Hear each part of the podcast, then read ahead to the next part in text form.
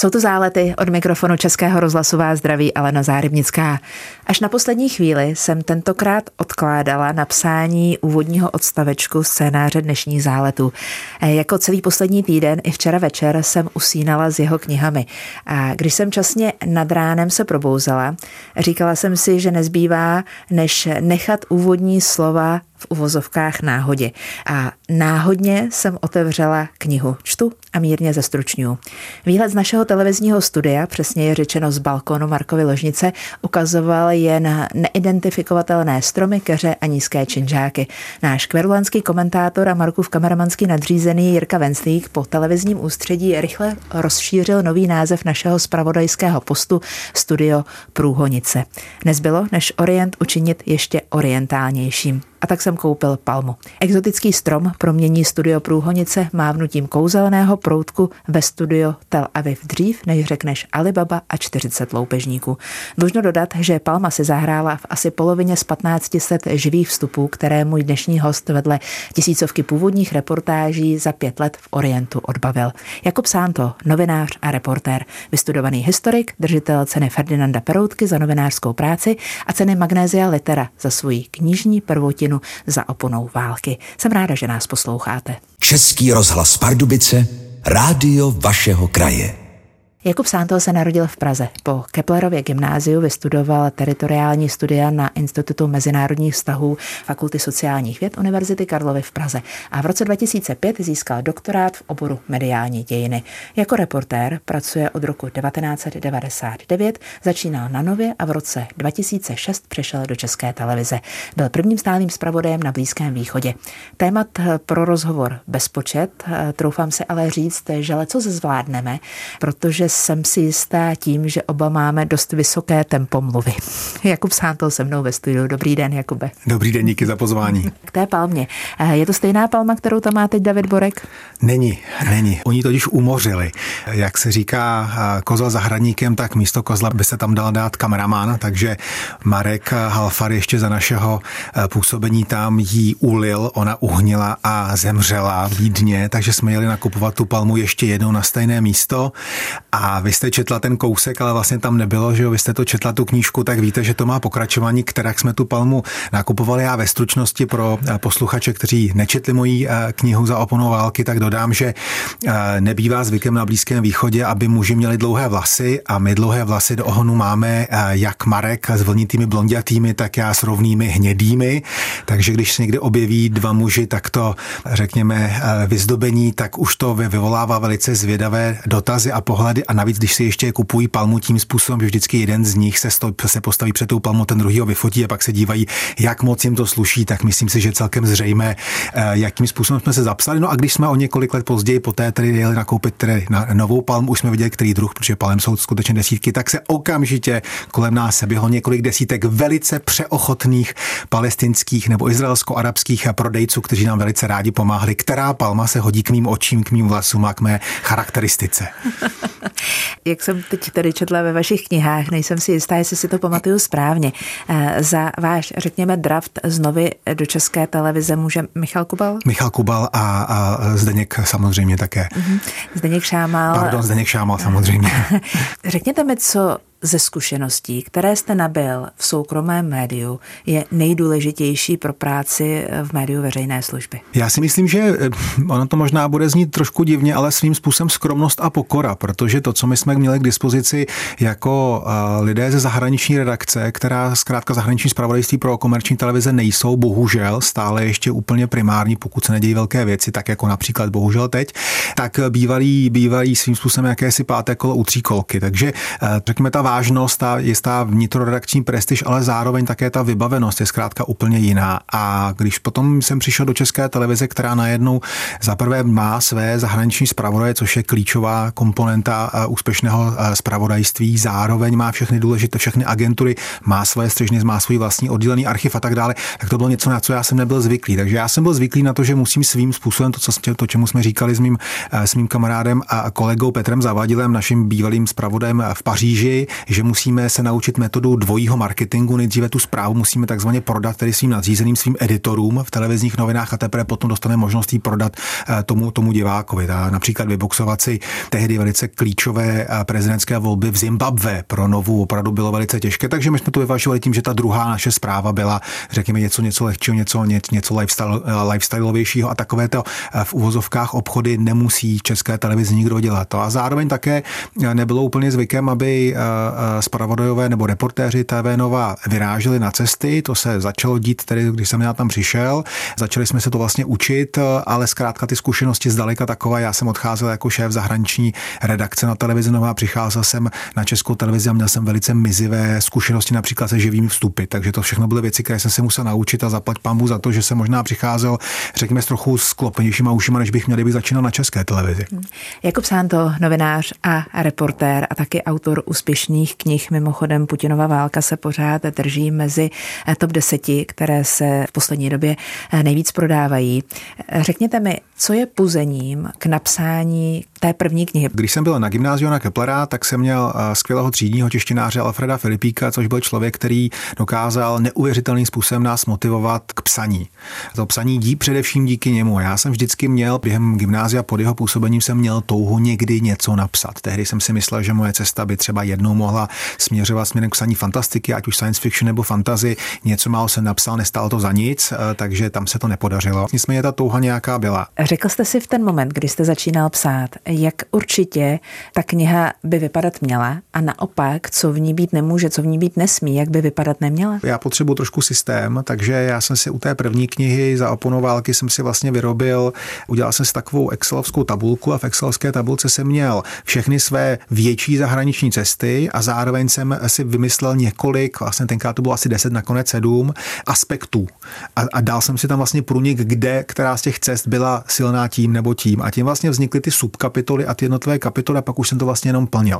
Psal jsem to na přeskáčku, což jak se ukázalo, nebylo úplně ideální. Na, na začátku jsem to neměl úplně ideálně srovnané, tak nakonec naštěstí Jiří Popilek, což je skvělý redaktor Arga, který vlastně pracoval na všech mých knihách, včetně naší teď společné knihy s kolegy, tak vlastně pomohl, říkal, ne, to musí být minimálně každá ta kapitola musí být chronologicky zpracovaná, nikoliv tematicky, protože pak už se v tom nikdo nevyzná, ale je pravda, že mi u té první knihy zvláště dámy, ženské čtenářky mi vytýkali, že to je chaotické. Mužům to přišlo logičtější, ale ženy to chtěly, asi jsou ženy pořádnější, tak tak tak zkrátka chtěli to mít trošičku srovnanější, takže když jsem psal druhou knihu s Izrastýny s láskou, tak tam už jsem přece no opravdu jel v zásadě chronologicky, a je to také trošičku jiný typ knihy. Za tu první jste dostal cenu čtenářů Magnesia Litera ke svým čtyřicátým druhým narozeninám, počítala jsem správně.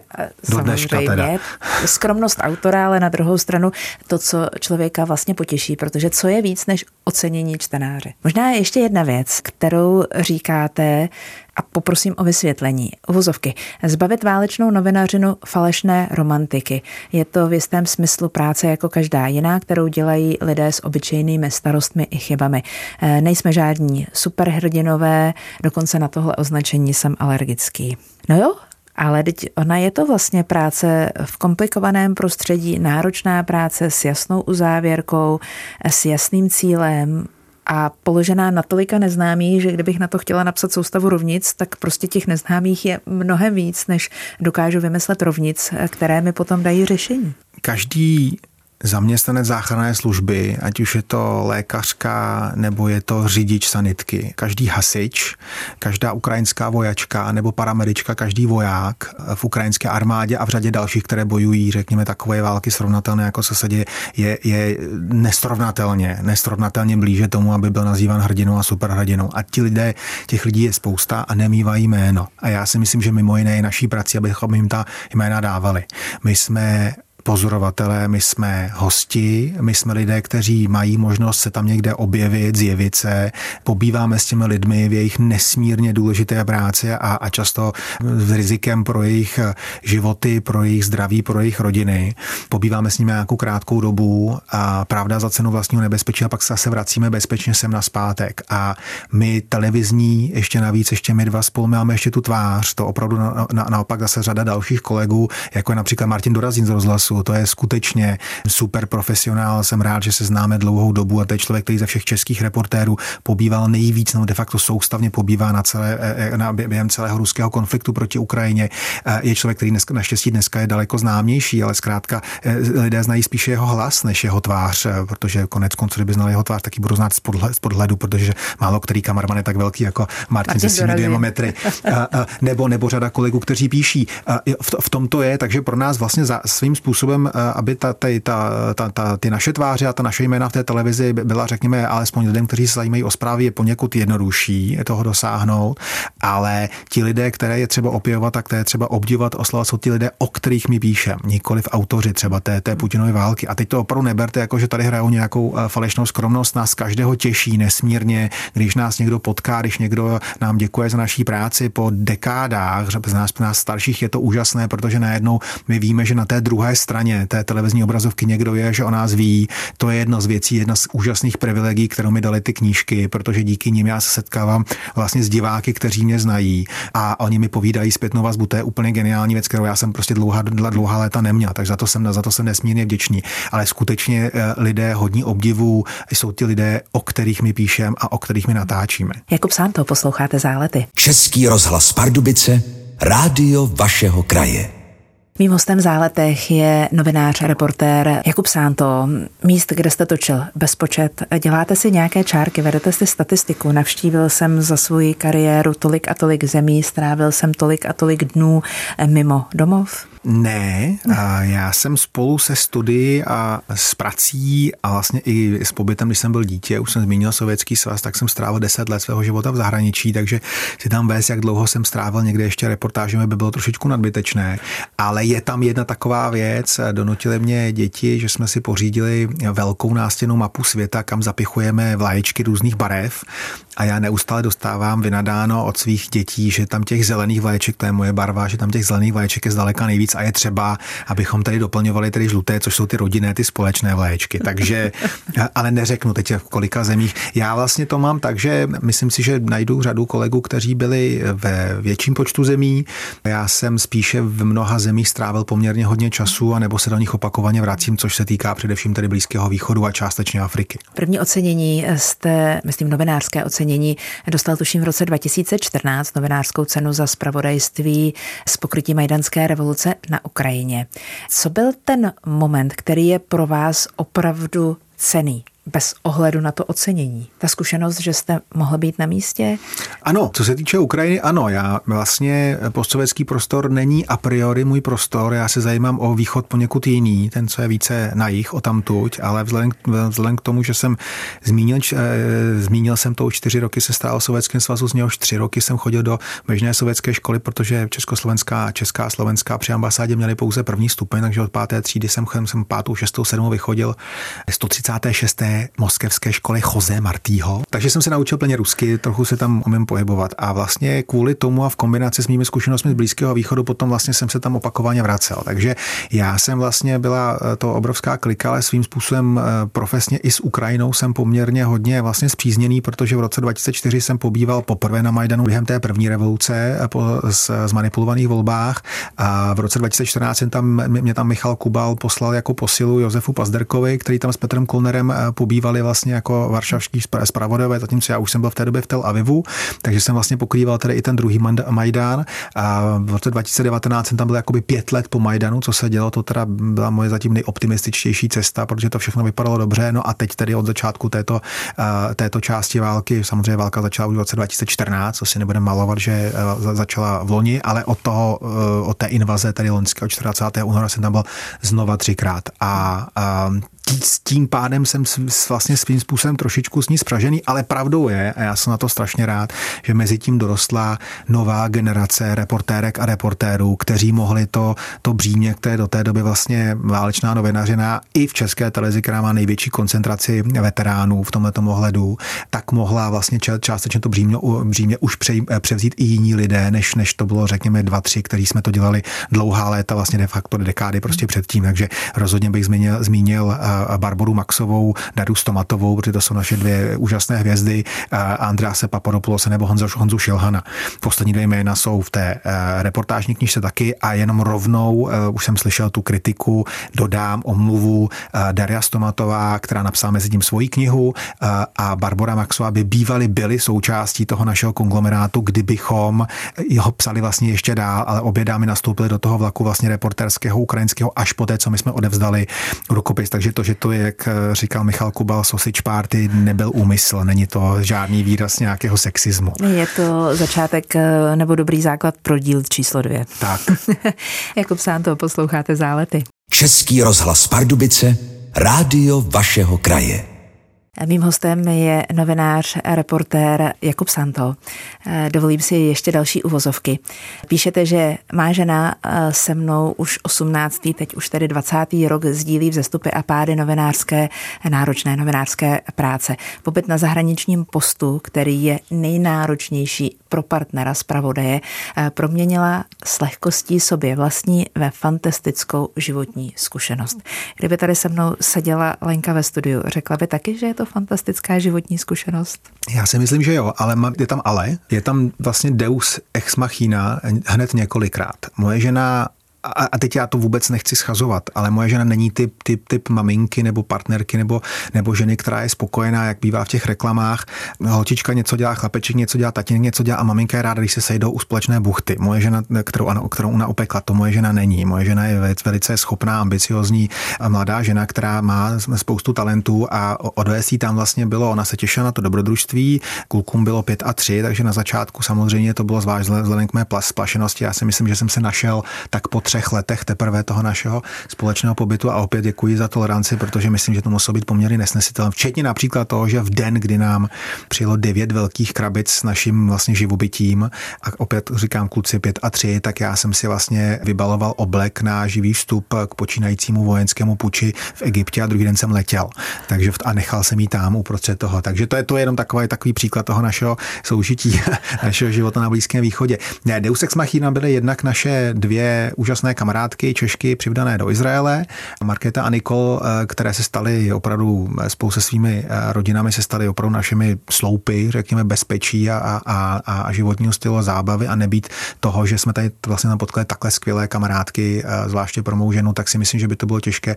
A druhá věc je, že žena začala někdy plus minus tuším po dvou letech našeho pobytu za, narazila na téma, kterého, do kterého se jako obvykle jako, jako bulldog zakousla, a to byl námět na sfilmování metanolové aféry, která nakonec vyústila televizní minisérii Metanol, která byla nominovaná na, na Česká Nová. Píšete, že o vaši bezpečnost důsledně dbá i Petr Mrzena, a chci se zeptat, jestli si skutečně berete k srdci jeho doporučení, že v uvozovkách nemusíte být u každého výbuchu. Uh, doufám, že to Petr nebude poslouchat. Já taky. uh, ne, Petr, u, u Petra byla skvělá, skvělá věc. Petr Mrzena jakožto šéfredaktor je člověk, který je velký televizní profesionál a velice dobře tomu rozumí a vlastně chápe, jak tu, tu ambici toho reportéra na místě, protože sám tu práci dělal, která často je vlastně nesmyslně vysoko, a zároveň to vyznění. A ono opravdu záběr, který je natočený z jednoho místa, nebo záběr, který je natočený třeba o pět metrů dál, ne vždycky musí být nějaký rozdíl, často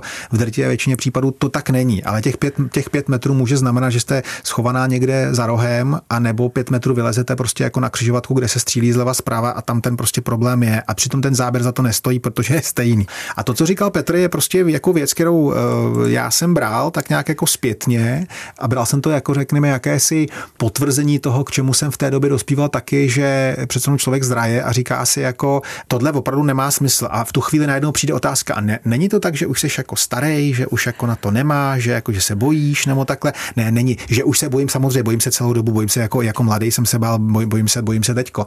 Ale ale že to je potvrzení toho, že zkrátka jsou opravdu věci, které opravdu nemá, nemá nemají smysl, protože nemají žádný výsledný efekt. Mým hostem v Záletech je dnes Jakub Szántó. Ráda bych teď mluvila o vaší druhé knize.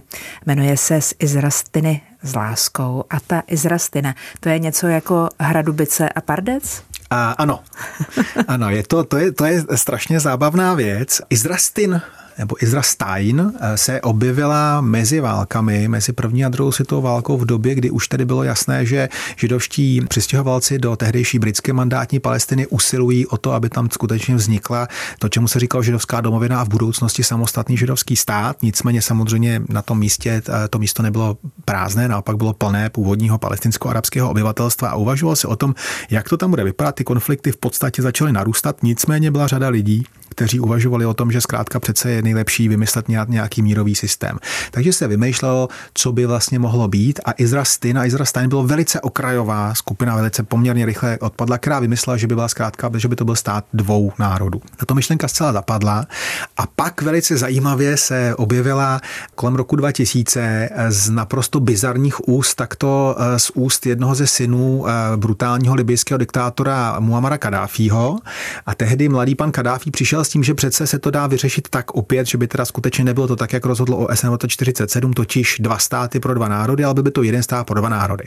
Je v tom trochu sarkazmu a ironie, protože mladý pan Kaddáfí samozřejmě to myslel tak, že ve skutečnosti ten stát postupně bude mít arabskou většinu a ten židovský prvek nakonec bude vyhnaný a, a, a tím přestane existovat Izrael a bude naplněná tedy ta, ta úvaha arabských nacionalistů nebo islamistů. Nicméně mě to přišlo jako docela dobrý způsob vlastně, jak říct, jak, jak naznačit to, že to, co si běžný geopolitický expert upivá v české hospodě, představuje, že to je tak nebo tak, že to prostě zkrátka není možné, že pokud si to má člověk představit, tak když si sepne obě ruce, proplete prsty, tak ten způsob, jak to rozdělit, teďko ty dva národy, znamená seknout ve prostřed, to znamená useknout prsty jedné i druhé straně. A to zkrátka nejde, protože jsou ty dvě etnika, ty dva národy jsou tak prorostlé, že vlastně vždycky to řešení bude muset být takové, aby bylo kompromisy mezi oběma stranami a nic jednoduchého jako jednoduchý řez zkrátka už dneska dávno neexistuje. Protože ten jednoduchý řez by bolel obě dvě strany. Přesně tak. A v podstatě obě dvě strany stejně. A byl by nemožný, protože by vykrváceli, zkrátka to nejde. Není tam žádná nějaká hmm. konkrétní linie, proto třeba je se domluvit na té linii, kde by měla být budoucí hranice, jakým způsobem by měla fungovat. Je to zkrátka velice, velice těžké. A jediná, a myslím, že je to docela dobrá ukázka, jak moc složité to je, jediná hranice, jediná linie na mapě, na které se shodne Izrael a Palestina, nebo Izraelci a Palestinci, že by měla být ta společná hranice, je překvapivě a paradoxně hranice mezi Izraelem a Gazou, kde za poslední dvě dekády proběhly tři velké války a několik menších konfliktů. Tak jestli takhle má vypadat tady to soužití po tom rozříznutí, tak snad možná ať je to takové, jako je to dneska. Vracím se k vaší mamince. Vy jste po návratu z Blízkého východu napsal, že bez vaší maminky by byl všechno, jen ne hladký. Tak v čem je její dar, že to uměla zhladit? To bylo tak, že když jsme odjížděli, tak jsme odváželi dva malé kluky a odváželi jsme jí vnuky. A já jsem jedináček, respektive ze strany mámy jsem, jsem jedináček, takže to, že jsem prostě odvezli dva, jako dva milované kulíšky, prostě bylo něco, co samozřejmě nesla velice těžce, stejně jako můj otec, stejně jako tchán z tchýní. Nicméně opět tam byl takový jakýsi osobní alibismus, ona udělala se mnou to samé, takže vlastně jako, jako k člověku, ke kterému, ke kterému já jsem cítil největší dluh, tak zároveň byl po mně vyvážený tím, že přece ona udělala to samé se mnou kdysi dávno. Zároveň tam velice ráda jezdila, byla za námi, jezdila za námi dvakrát do roka, takže vlastně s kluky neztratila kontakt, což je velice důležitá. Dneska mají hezký vztah, velice hluboký, i navzdory, řekněme, poněkud složitějšímu období dospívání. dospívání.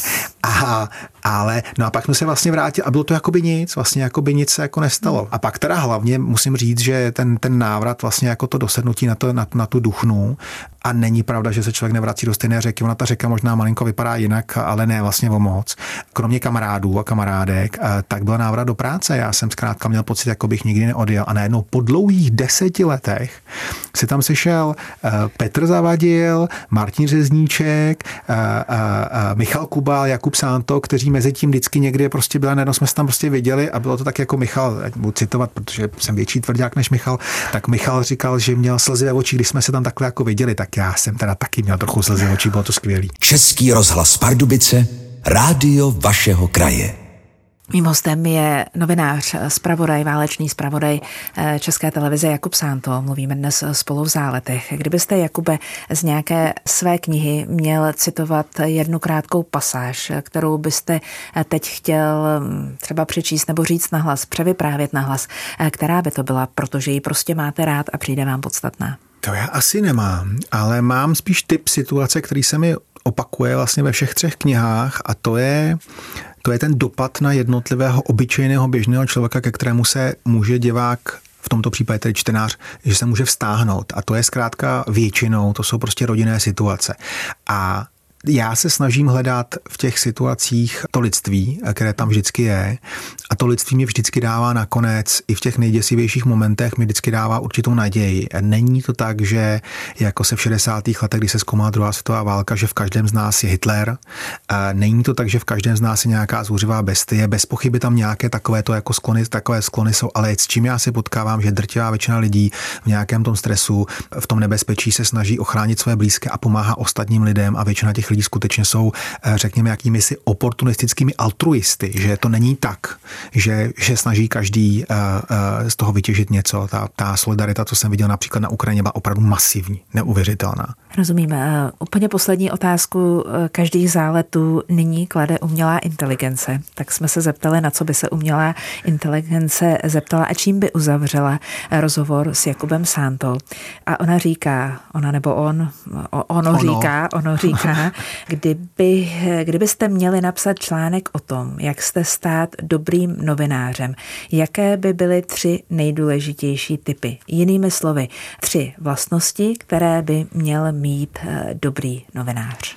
Jestli na tři bych to byl schopný, to není vůbec špatná otázka, to no, umělá inteligence, to mě trochu děsí, teda jsem čekal nějakou pitomost.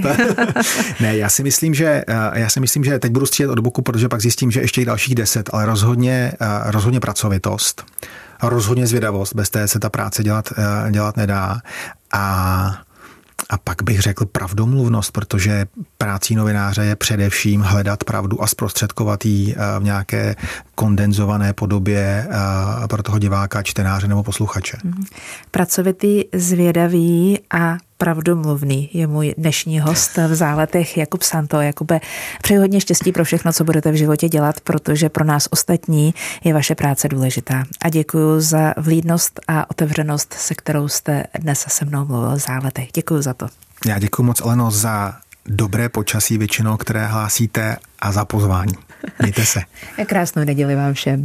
Tento pořad si můžete znovu poslechnout v našem audioarchivu na webu pardubice tečka rozhlas tečka cé zet.